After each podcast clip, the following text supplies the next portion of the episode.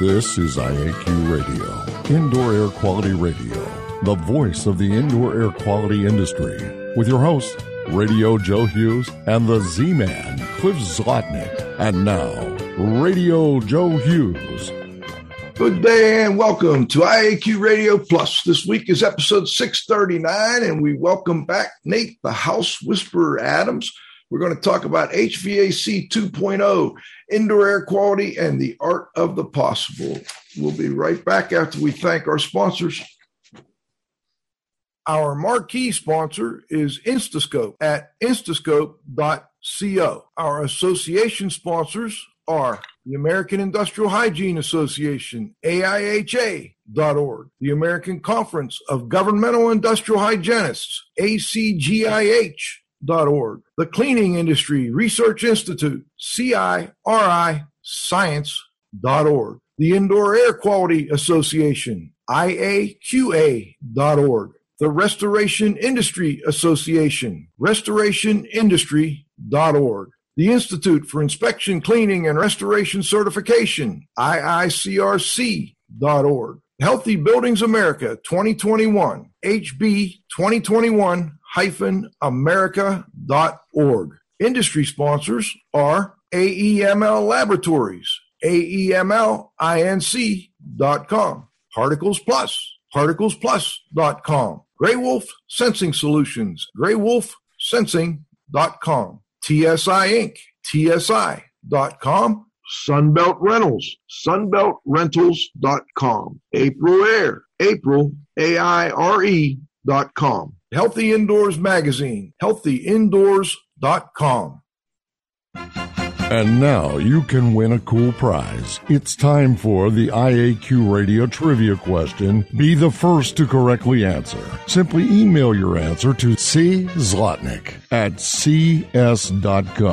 Or if listening live, just text your answer from your computer. And now, here's the Z Man. Hello, everyone. Congratulations go out to Bruce White, Fountain Valley, California, who was first to identify fall protection as the most commonly cited uh, violation by OSHA. The IAQ Radio Trivia question for today, September 24, 2021, has been sponsored by TSI Inc., an industry leader in precision instrumentation for the monitoring of indoor air. Learn how to expand your IAQ investigations at TSI.com. Here's today's IAQ Radio Trivia question.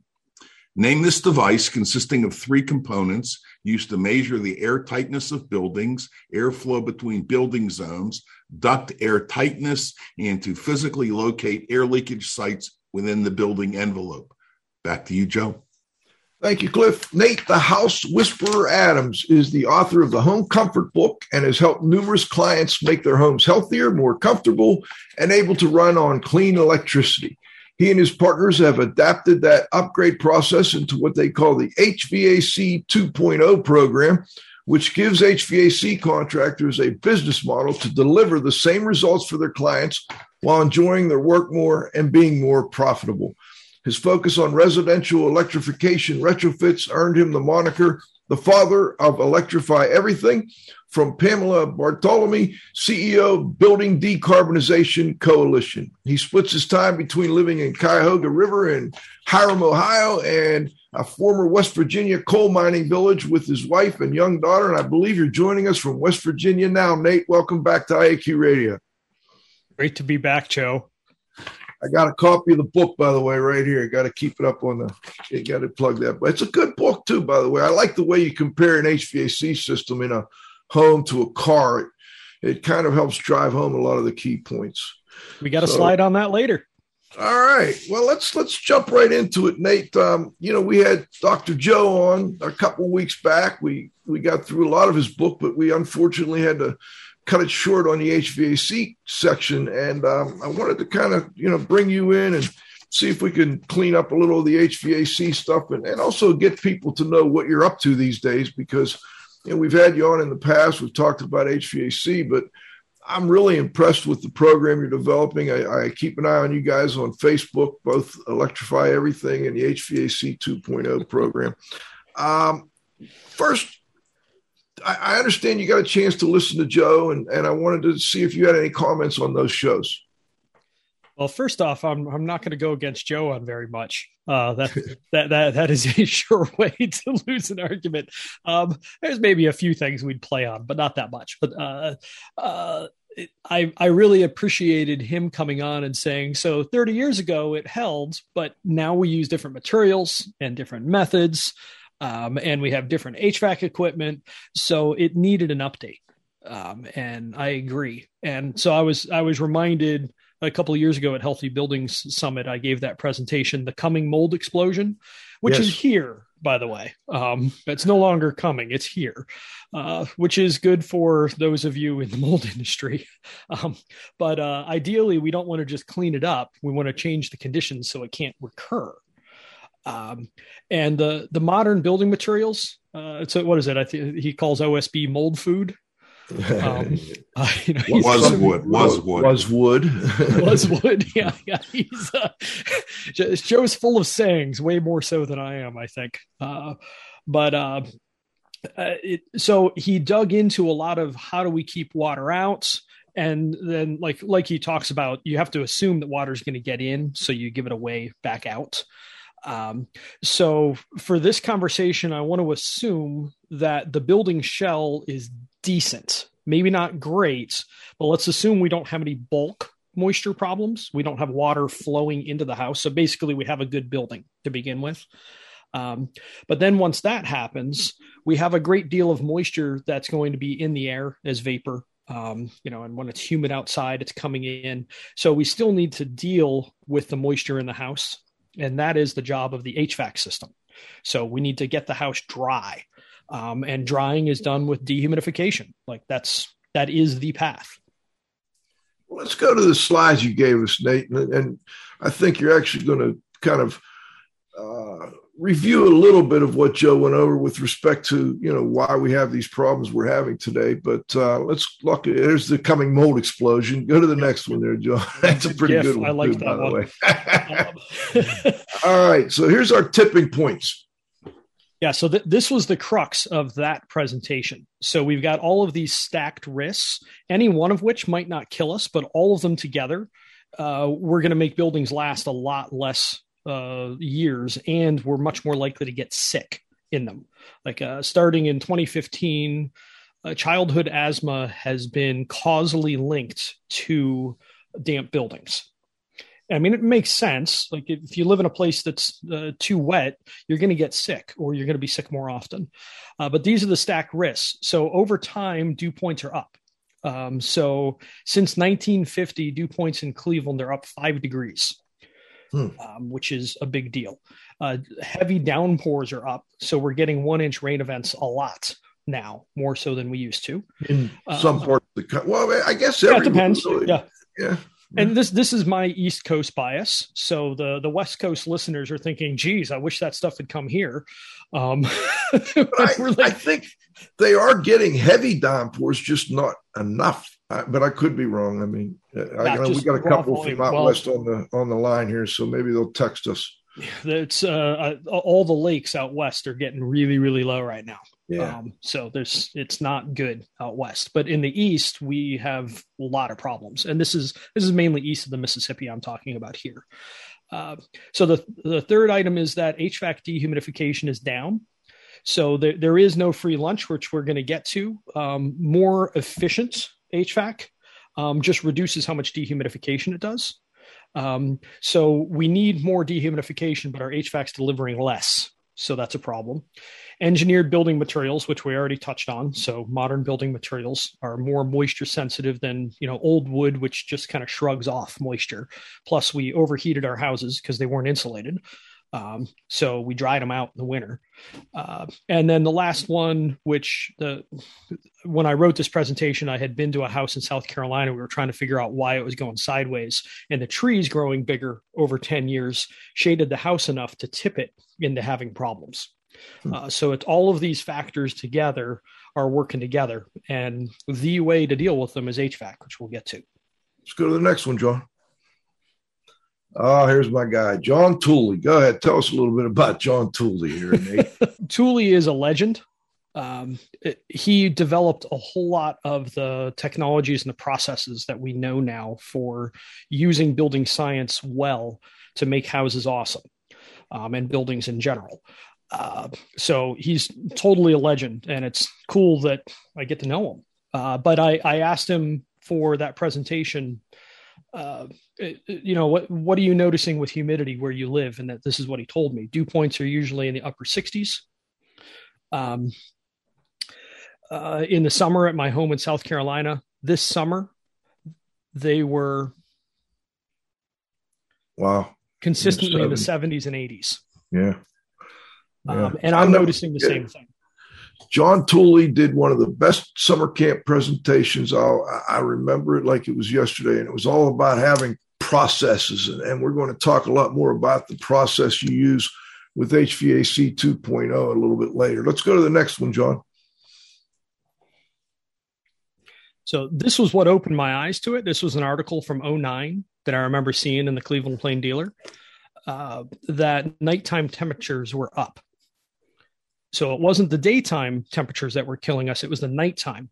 And nighttime temperatures have a huge effect on dew points because if it doesn't, uh, like, uh, if nighttime temperature doesn't go below 70, dew point's not going to go substantially below 70 and that's sticky. Like nobody likes 70 degree dew point. That's when it feels like you can cut the air with a knife. Um, so if it doesn't get cool at night, it doesn't suck the moisture out of the air into the grass and into the ground. Um, and so with those running higher, that means our uh, daytime dew points are running higher as well. Um. Go to the next one, John. And this was just shows it. A slide. Yep. Yeah. So we're up from 59 to 62 degrees since 1980 uh, up to 2015. So this is half of the 50 year period that I mentioned. Wow. Next. Now the the real killer is actually the time of the year that we're in right now, which is shoulder seasons, where it's 70 or 75 degrees outside, but it's humid and the nights aren't getting particularly cold. So this is September for a client house, and you can see that his dew points that entire month, with the exception of maybe one day, are over 55 what does Lew Harriman um, and the Moisture Guide say is the the key dew point to stay below? Keep it below 55, and they're above almost every day there. Yep. Yeah. It's just that one little dip at the end of the month for a few hours that it goes below 55. So, uh, this is the really challenging time to deal with. And wherever you are in the country, if you live in a humid climate, you have a couple months of this. Your months will be different but you're going to have a couple months of this to deal with. And this is when houses get sick. Next. So uh, this is dpcalc.com, dew point calculator. Uh, I highly recommend that everybody be aware of this tool just a quick little website, but you can put in temperature and dew point and it'll solve for relative or uh, temperature and relative and it'll solve for dew point. And then it also shows you what the risks of various things happening. So I put in here 75 degrees and 83% relative humidity, which is a 70 degree dew point. And note the mold risk, uh, the days to mold is eight. So that's fairly quick. Um, so next, John. Now, with those same conditions, if you're in the basement or crawl space, which is going to be cooler because it's connected to the earth, you're at 100% relative humidity there. And now your days to mold are two. And you're probably going to hold that high risk pretty much all the time. And this is why basements smell bad because hmm. they're not dry. So, next. Next. Now, if you can dehumidify that same 68 degree basement to 55 degree dew point, what happens to the mold risk, Joe? It's gone. So you still got some corrosion and aging. This was built for keeping artwork well or in in good shape. That's what this tool was built for. The but it's used. Okay, interesting. Um, this is done by the Image Permanence Institute. So hmm. next. Um, so the the way that we deal with uh, that that high risk is we have to dry that air. All right, next. next. And this is where air conditioners come into play. Uh, air conditioners have two primary functions they remove heat and they also remove humidity. And so I need to introduce technical terms. A lot of people here will be used to this, but uh, removing heat is called sensible heat. And humidity is called latent heat. It's actually phase change. You're taking it from vapor and turning it into uh, liquid. Um, so this is what air conditioners do. Now, old air conditioners, you know, like an old school eight SEER, you know, makes a ton of racket. It, they act like a giant sponge. So they're probably doing 50% sensible or heat removal and 50% latent or humidity removal work. So they are awesome at keeping a house dry, but they're not very efficient. So next. Now, if you look at a 15 SEER air conditioner, uh, which is a reasonably efficient one now, they will oftentimes only be running 90% sensible. Uh, well, they'll, they'll not only, they'll be doing 90% sensible or heat removal and only 10% latent or humidity removal. And that's a problem because we're, we're building houses tighter, like Joe was saying. So we're reducing our cooling loads, our, our sensible heat load, but we are increasing or keeping the same our latent load. So this is when houses go sideways. So when you get a new air conditioner, we hear this all the time in the HVAC industry. Oh, it's I got a new AC. It's the same size. How come my house is um, I can't keep my humidity under 70%? This is why. And in addition, during those shoulder seasons you mentioned, it's going to be running less often as well. Yep, exactly. Yeah, in, in a shoulder season, there's there's no reason for it to run because there's not enough heat for it to remove, and that's what kicks the thermostat on. All right, next. So one of the solutions here is a new school inverter heat pump, um, which is variable speed, so that they can slow way down. And what you need is you want to be able to ramp down to the lowest point possible, so that um, if the, the air conditioner does get a call for cooling, it runs for as long as possible and keeps that coil cold. This is all related to coil temperature. If you increase the coil temperature inside, you increase the efficiency of it because you can pull more heat out of it per unit of energy, but you lose dehumidification. Uh, but these inverter systems will s- step way down and they can also automatically lower coil temperatures. And so they're still pretty good dehumidifiers, and they act kind of like that old eight SEER um, sponge. Um, now, what's the price difference between this new school inverter and the last slide, the the newer without the inverter? Um, it's it's a, a pretty decent sized difference, or I should say, it was. So it, it used to be two or three thousand dollars for the equipment different. Okay. Um, and maybe four because you might need a different air handler and then you need a different thermostat to control it. So like you're going way up line. The uh, the inverters uh, until just the last year or two have been the very highest end equipment. So they're double or triple the cost of the cheap stuff. Um, and then you get markups and you know extra work and that sort of thing. So they can look a lot more. The good news is like the unit that I just put on this house is a Bosch. And yep. that's um, it so communicating equipment is where the indoor unit the outdoor unit and the thermostat all talk to each other and they they use the algorithms to optimize what's going on. This unit the outdoor unit's smart but the other two aren't. Um, but the outdoor unit's trying to maintain the the temperature of the coil so it varies up and down uh, nearly infinitely between 25 and 110 percent. So this is a new technology that's coming out and like Lennox just announced a pro- uh, product. The Daikin Fit is a similar product. So there's lots of things that are coming out that instead of being three times as expensive, are more like one and a half or two. Um, so we're we're not talking giant jumps, and so even if you get a furnace, you can stack one of these heat pumps on top and it's a backup heat source and then it's variable speed so it also acts as a better dehumidifier it's still not perfect but you can it'll run somewhere between that super efficient 90% sensible um, but then it's capable of going to in the 50% latent range like that old school eight SEER sponge. Okay let's go to the next one john. All right so we're going to review these tipping points real quick. Yep so stack risks these are the things we're dealing with. So we still have the dew points to deal with heavy downpours we talked about HVAC dehumidification being a problem, new school building materials that don't like moisture, and increased shading. So next. All right. Next. Um, so the solution to all of this, so the variable speed air conditioners uh, and heat pumps, that's good, but still in the shoulder seasons like we're in, there just isn't any cooling load. So the house just gets wet. I mean, particularly in the fall. I mean, it's been raining for months. Um, everything is wet um, and it's warm. So all of those lead to more moisture. So on demand dehumidification is generally required to deal with this. So next. And there's two different ways to deal with this. You can do a whole house dehumidifier. Um, so the, the picture here is one that we installed a few years back, or you can do what's called reheat dehumidification. So we'll touch on both of these next. All right.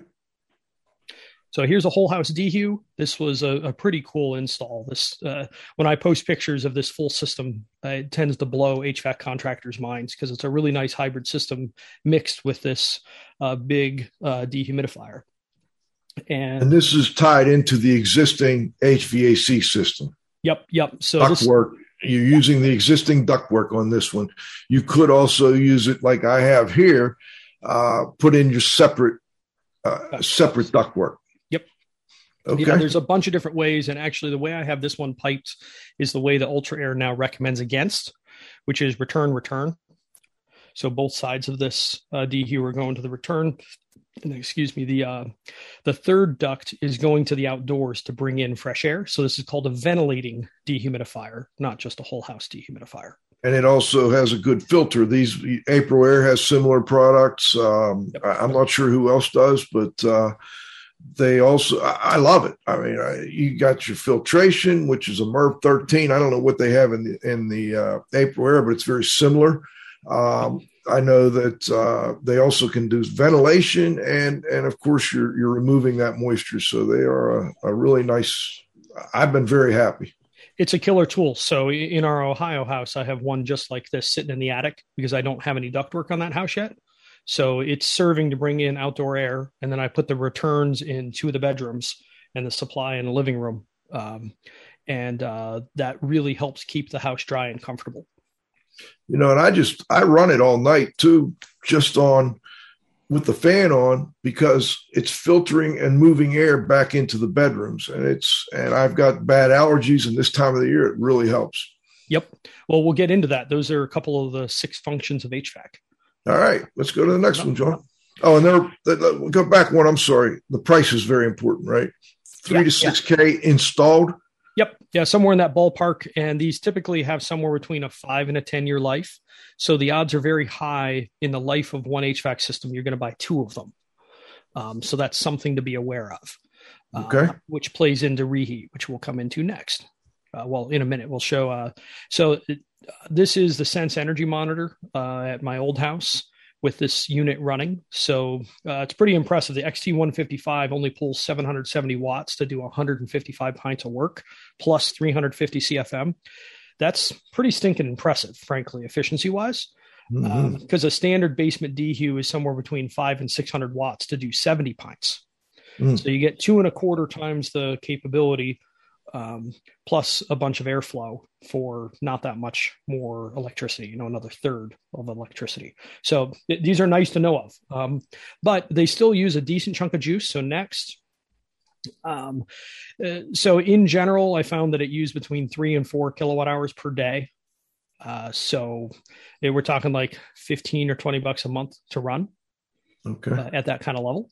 Um, but you may also run your air conditioning less Yep. Because you're dehumidifying, and that's what I found. I have a mini split here as well.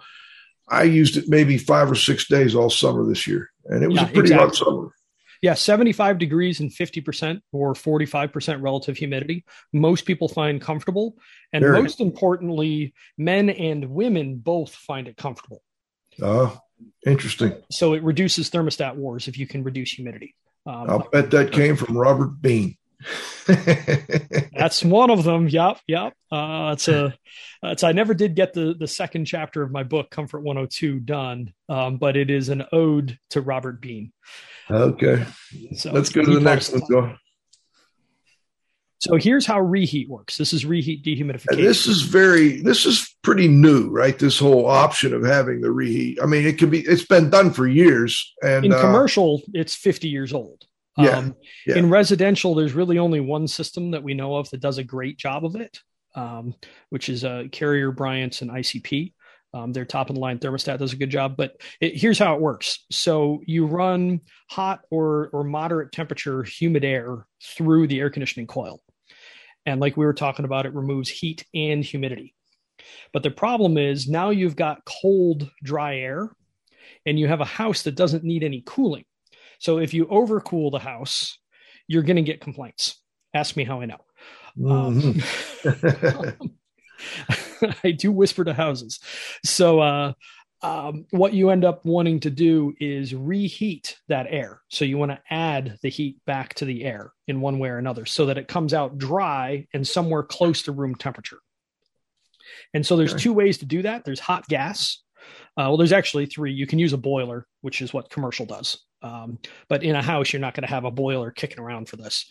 Uh, so your your realistic options are hot gas, which is you take the the hot refrigerant that just went through the coil uh, to cool the air, and then you run it through another coil, um, and you add the heat that it took out back to the air. So that's one way. That's how a dehumidifier works. That's totally what they do. Um, and the other option is you can do electric reheat, which sounds insane. It's running the air conditioner along with the backup heat strips. Right. Um, Right. so next. And this is the objection that I get then. Uh, so I've got the scream here at electric reheat, but the money. Um, so if you don't know I'm a data guy, where have you been? Um, so next, uh, this is one of the reasons we like the the equipment that we normally use because it tracks energy use. And this has gotten me out of all kinds of binds through the years. And somebody's like why is my bill so high? And i go and i look at it like hmm. I mean i i caught one client growing stuff. Ah. it wasn't bold. like there's 500 kilowatt hours. I have no idea what this is. And silence on the other side like oh you might consider leds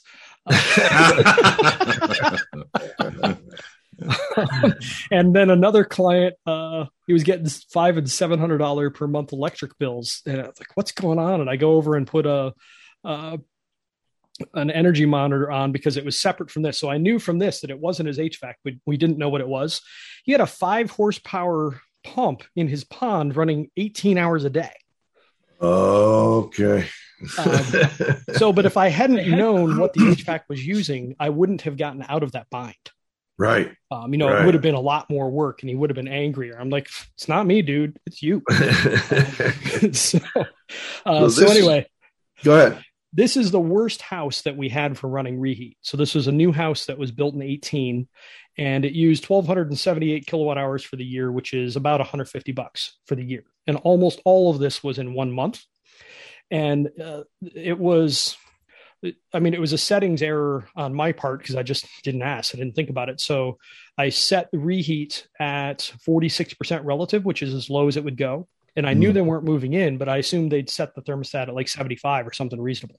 Well, they set it at 70 Mm. and then the house is still drying because it's new. So there's still moisture coming out of the basement walls and the basement floor and all the building materials. So the, i got a phone call nate we got a $150 electric bill for a house we're not living in. What's going on? Um, and it was this but the next month it used like 20 bucks. And you can see 2019 when i took this screenshot it hadn't yet used reheat at all. Hmm. so and this is the worst one. So next Um, so this is a little 1300 square foot house built in 1900 that we worked on that I could not get humidity under control in this house. Um, so this is one of the ones I figured out how to turn this on. So it's using seven or 800 kilowatt hours for the year, which is like a hundred bucks yeah. uh, for the year. Less than ten dollars a month. I mean, you know. Yeah. I, and I mean, a basement dehu is usually going to run 30 or 40 bucks a month to run. So Okay. Uh, it, it depends on settings. And if you have a really loose house in a humid climate, this is going to be worse um, because the, the humidity from outside is going to leak in. Because humidity doesn't need uh, a, a real differential. You, it doesn't need an air leak to go through. It just goes from high to low through a hole. It doesn't care. Uh, so if you have a leaky house in a humid climate, yeah, you're going to burn more. But you've got a leaky house in a humid climate. That's not my problem. exactly. And then your H, the 2.0 program can take care of that if they want. All 100%. right. We've got to stop and thank our sponsors. We'll be right back with Nate, the House Whisperer Adams. Our marquee sponsor, Instascope. More jobs done faster with the future of IAQ assessment technology. Unlimited samples, instant results, and cloud-based data at instascope.co. Our Association sponsors are AIHA, Healthy Workplaces, A Healthier World, AIHA.org, ACGIH, Advancing Careers of Professionals in Environmental Health, Industrial Hygiene, and Safety, interested in defining their science, ACGIH.org, the Cleaning Industry Research Institute, see more deeply through science and research, CIRI science.org. The Indoor Air Quality Association, IAQA.org. The Restoration Industry Association, the granddaddy of the restoration industry, restorationindustry.org. The IICRC, a nonprofit standards development and certifying body for the cleaning and restoration industry, IICRC.org. Healthy Buildings America, Honolulu, Hawaii, January 18 through 20, 2022. HB 2021-America.org. Industry sponsors are AEML Laboratories. Free shipping, great pricing, same day results with no rush fee. AEMLINC.com. Particles Plus, feature rich particle counters and air quality instrumentation. Count on us. ParticlesPlus.com. Gray Wolf Sensing Solutions over 20 years manufacturing accurate, reliable IAQ instrumentation for portable, short-term, and continuous monitoring. GrayWolfSensing.com. TSI Inc., an industry leader in precision instrumentation for monitoring indoor air. Learn how to expand your IAQ investigations. TSI.com. Sunbelt Rentals. Availability, reliability, and ease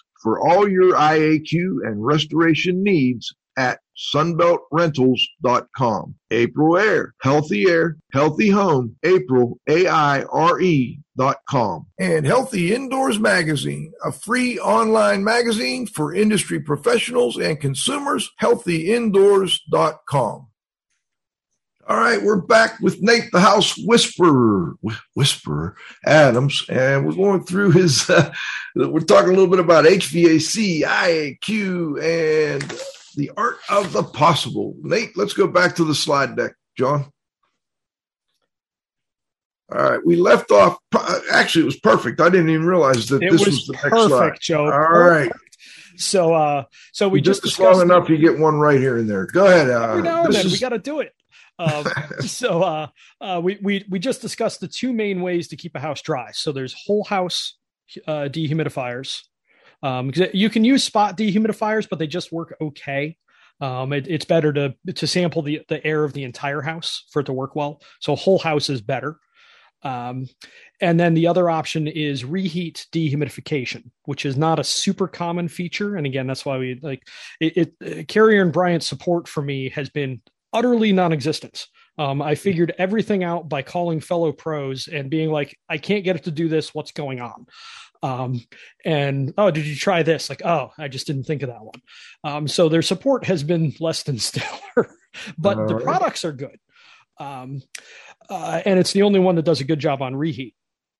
Uh, but so, anyway, but where did this name come from? Badass HVAC, Nate. yep, yep. So we're going to talk about badass, which pulls reheat into it. So actually, next slide, John. Um, it stands for Big Air Drop Air Source System. So uh, a drop, a return drop in a basement system is the duct that comes down and then it turns and then it goes back up through the system because they're almost all upflows in a basement. Um, and I posted a picture of the giant uh, drops that we do. So typically they're eight inches wide by 24 inches deep. And we do them that are more like 24 by 24. So somebody took a look at it and they said, that's a big ass drop. Boom, bad, done. Like it's normal. Like we see pictures of uh, people all over the country just doing these now, uh, and we'll we'll get to what that is. You put the filter horizontally in it. So there was the bad, and then I'm like, well, it doesn't seem like anybody blinks an eye at badass anymore. You know, we got big ass yep. fans and like all that stuff. So let's call it yep. badass HVAC. What can we make ass stand for? And my buddy Eric Kaiser's like air source system, I'm like done because it works best with a, a heat pump, uh, as we'll get to, because you can't do right. without a heat pump. All right, um, let's go to the next one. Next, here so is the what it looks like. This system. is a a drawing of the system. Uh, so, and it tackles all six of what we call the six functions of HVAC, which are load matching, that's meeting the heating and cooling load uh, as precisely as possible to what the house needs at that moment, good filtration, uh, good dehumidification, which we're talking about, uh, bringing in fresh air for some dilution, um, good mixing, which is basically just running the fan all the time and stirring the house and filtering everything, and then humidification depending on the client and the climate um, uh, and the home. So those are the six. So this is what it looks like. But we actually now have built a well. There's there's a number of systems for clients that are in, but we just built a lab. If you want to go to the next one. Go to the next, yeah. Uh, this is called the Better HVAC Lab. And Better HVAC is a collaboration between HVAC 2.0, Haven air quality monitors, which are pretty cool. Um, I'm a big fan of them, uh, and you know I'm I'm into air quality monitors, and this is by far my current favorite. All right, good to know. And then uh, Measure Quick, uh, which is Jim Bergman's uh, company, and uh, it, he can help you measure what's going on in an HVAC system, kind of like an OBD2 in a car. So you go and clamp a few uh, sensors onto a system. You can watch temperature and humidity in supply and return, and then see what the uh, the the line temperatures are for the refrigerant, and it'll tell you all sorts of stuff about what's right and wrong on the system. It's it's magic. Um, so all three of us are big into measurement. So we've collaborated on what we call better HVAC, which is making HVAC better primarily through measurements. Um, and it's this is new. This is the first time this has been on a podcast. Uh, but we collaborated to build this system. Um, we call the Badass Lab, and uh, this is actually heating and cooling Jim Bergman's Measure Quick office, and it lives. Uh, th- this unit here is in TruTech Tools warehouse. Uh, because okay. Jim shares offices there. Um, Bill Spohn, friends. Yep, Bill Spohn's good buddy. Um, uh, and so this is literally the badass system. So you can see the the filters. It actually has three filters on it, actually four. Um, this thing's just insane. It's got a couple of UV lights, which uh, everyone should know. I'm, I'm not a giant fan of them, but we can measure and see what they do. Yep. If, if it does anything, or if it makes something worse, uh, or if it makes it better. Um, I'm data driven, so uh, we'll see what happens. It has uh, a separate dehumidifier, which is sitting to the bottom right. If you see that little light machine. Mm-hmm. Um, and then this thermostat is capable of reheat dehumidification, but we we haven't been able to get it to work the way that we want it yet. I'm not sure if it will, um, uh, but it has the the capability theoretically. So you're not just throwing these in homes; you're testing them you know, and, and, testing these systems on a regular basis. Yep. Well, ba- Badass HVAC came from uh, watching because we had about 40 Foobot air quality monitors in client homes, yep. um, typically multiple per home. We've talked about that in the past.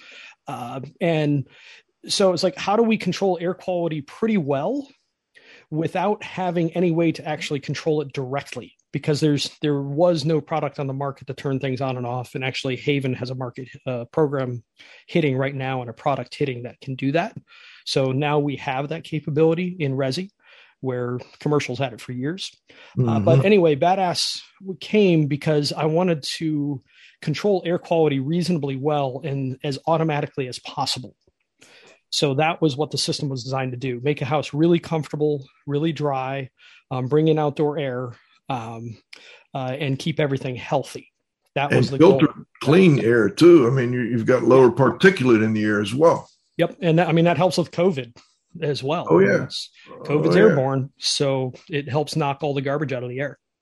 All right, let's go to the next one. This is another shot of the same Yep, and that's that's Jim uh, looking like Jim to a degree. He he can be very grumpy. He's hilarious. um, uh, we, we we have a great time when we get together. Um, making fun of each other is his love language.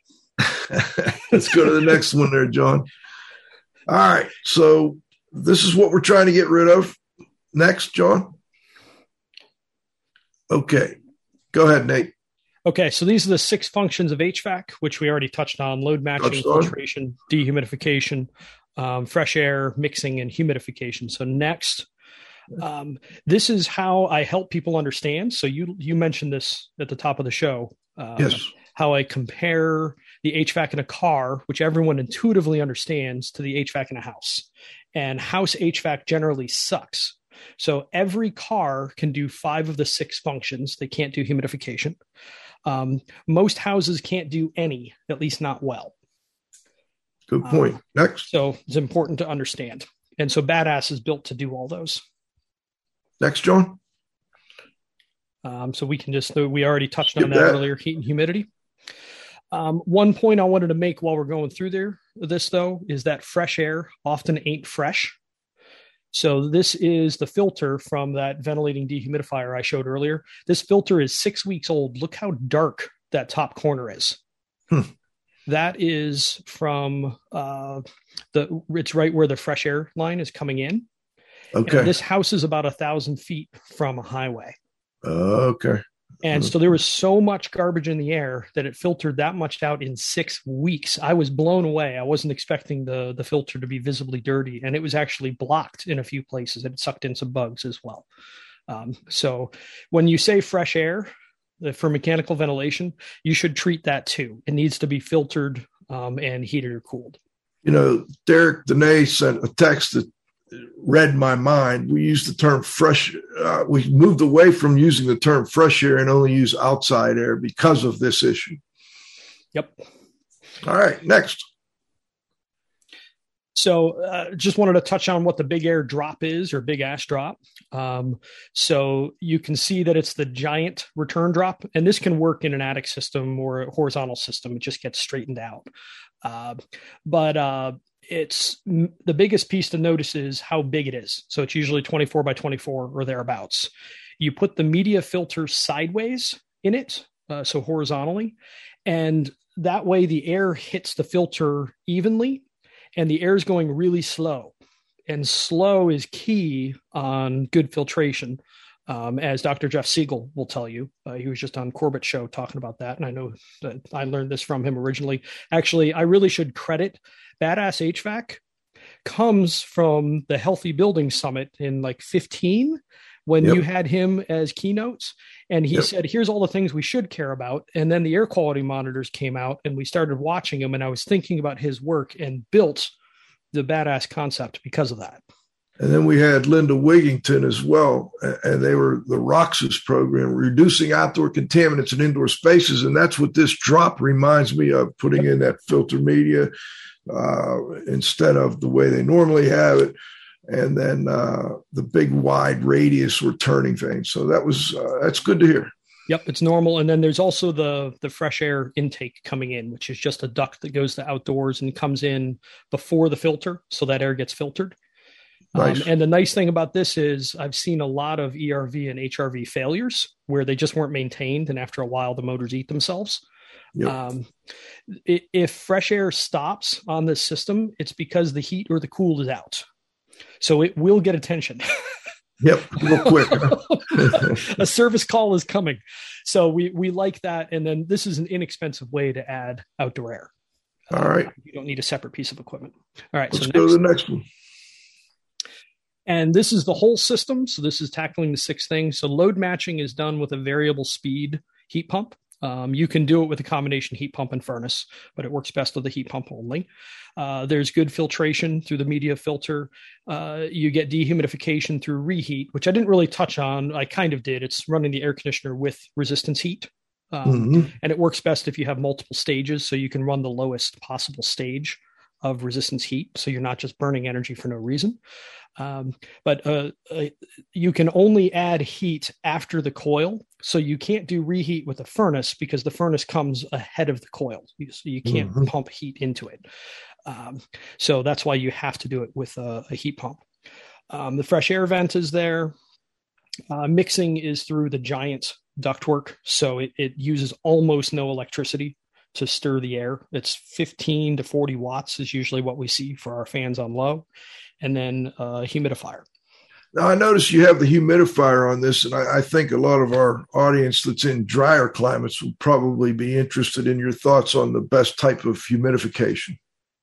Um, I'm I'm at the edge of my expertise at that point, but okay. the one that we usually use is a water saver humidifier because they use about two thirds less water. Um, they tend to be a little less gross because you don't end up with a big puddle that it's sitting in.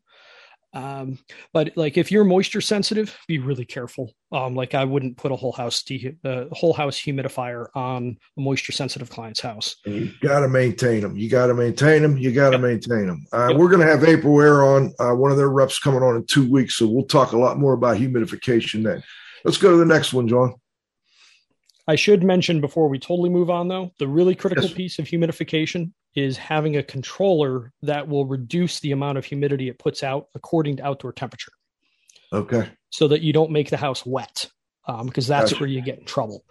Um, and particularly because we prefer pressurization, which is what Badass does, like that outdoor duct that's only bringing air in and it's letting it uh, sneak out anywhere it can.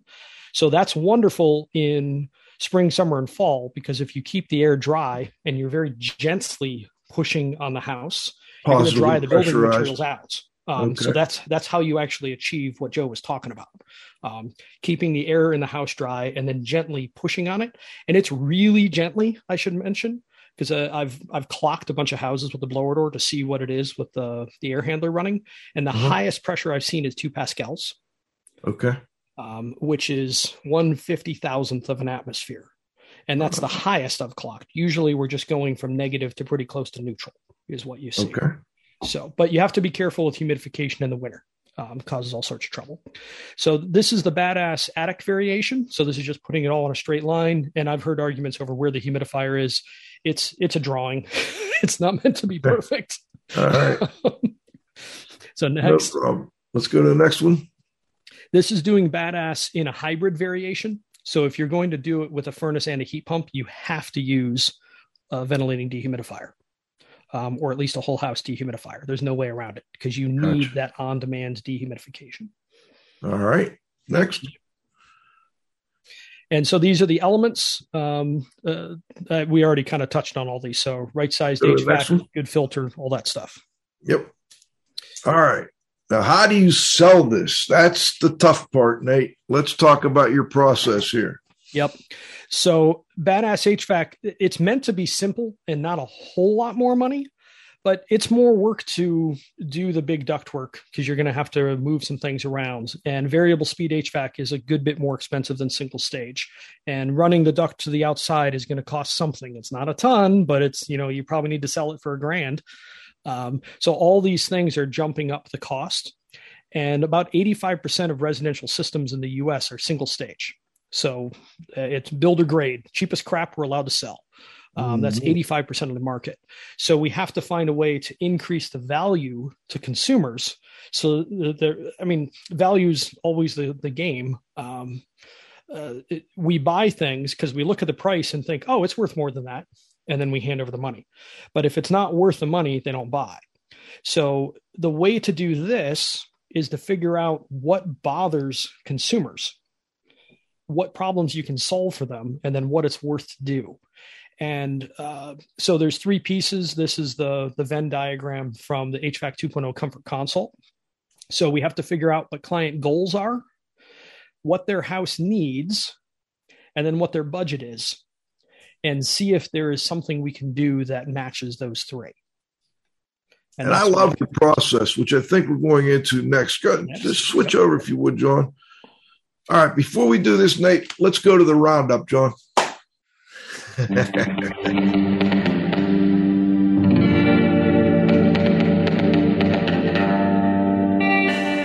the roundup is brought to you by Aprilaire providing healthy humidity, ventilation, and air purity solutions for new and existing homes. Aprilaire, healthy air, healthy home at April, A-I-R-E dot com. All right. And and what a perfect sponsor for today's roundup, April right? Air. But, uh, all right. Whole house so, dehumidifiers.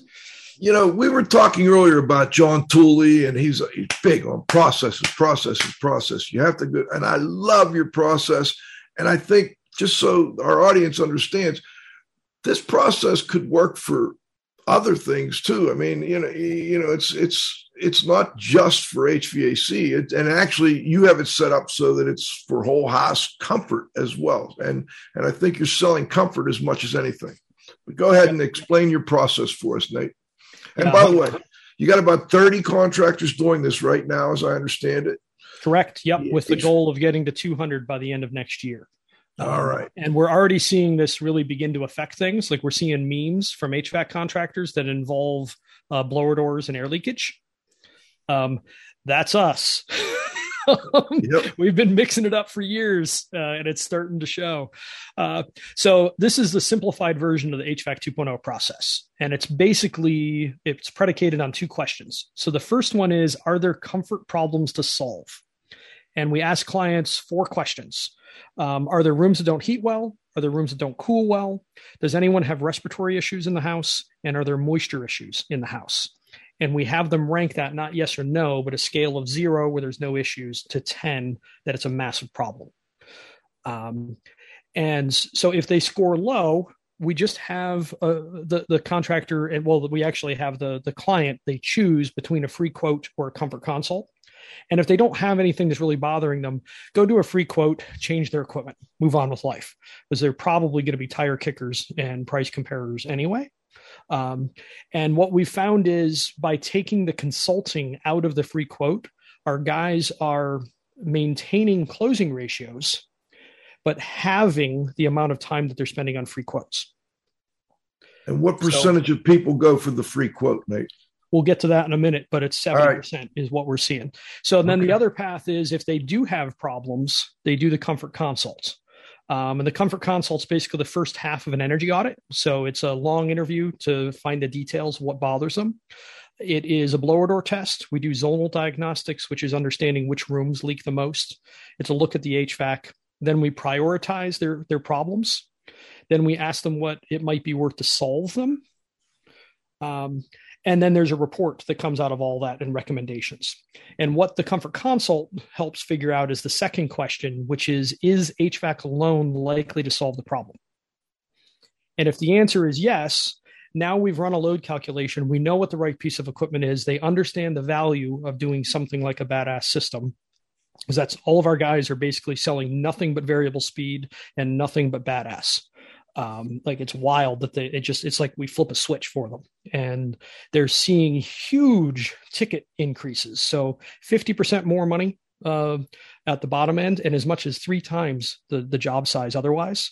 And their closing ratios are going to between 60 and 85% on these. So you're mm-hmm. going to sell something very likely and you're going to sell something big very likely because the process is is finding the value and then showing how to deliver it to the homeowner is is there a cost for the comfort consult? Absolutely. Yep. Yep. Okay. Um, and we're seeing people charge between three and 500. We don't say what to charge, but that's kind of what people are doing. Okay. Um, but you have to look at it as you're getting paid to do a free quote, essentially. So it's it's basically reducing marketing costs is what it's ending up doing. Sure. Um, and then you're in. You're doing a blower door and all that. I mean, that's a lot of work. There's uh, a lot of work. Yeah, it's it's no joke doing these, but uh, again, it's leading nothing to big jobs and high closing ratios. So the guys are happy. Okay. So so that's if the answer is yes, you sell a really nice HVAC system.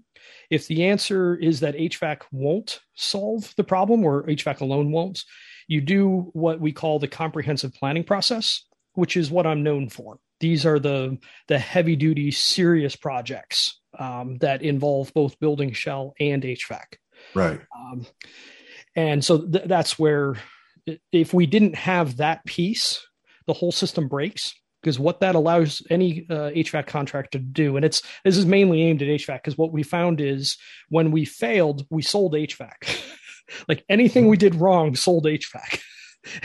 it was just mm-hmm. kind of obnoxious. Like, well, we need to build this for HVAC contractors, so here we are. Uh, but because a contractor can walk in and know with confidence that they can solve any problem of any difficulty level, um, they they can go in with their head held high, and no other system has that. Now, these are obviously contractors, or they are partnered with someone that can do do a blower door and you know understand those types of diagnostics. So they're a little more than the average HVAC contractor, at least in my area, who is used to changing out equipment, and that's what they do. They don't consult on the shell. They don't do any of that. Okay. So the HVAC contractors, they're all buying. All the 2.0 guys own a blower door. Gotcha. Um, it's the only uh, equipment requirement that we have in the program. You don't have anybody that would like partner up with a, a consultant, like a you know an energy auditor. Maybe they don't want to do the that part. Maybe they could partner with an energy auditor. I'm just curious. I can see that coming down the road, but okay. as of right now, that's where we are because uh, they have to learn how to do it.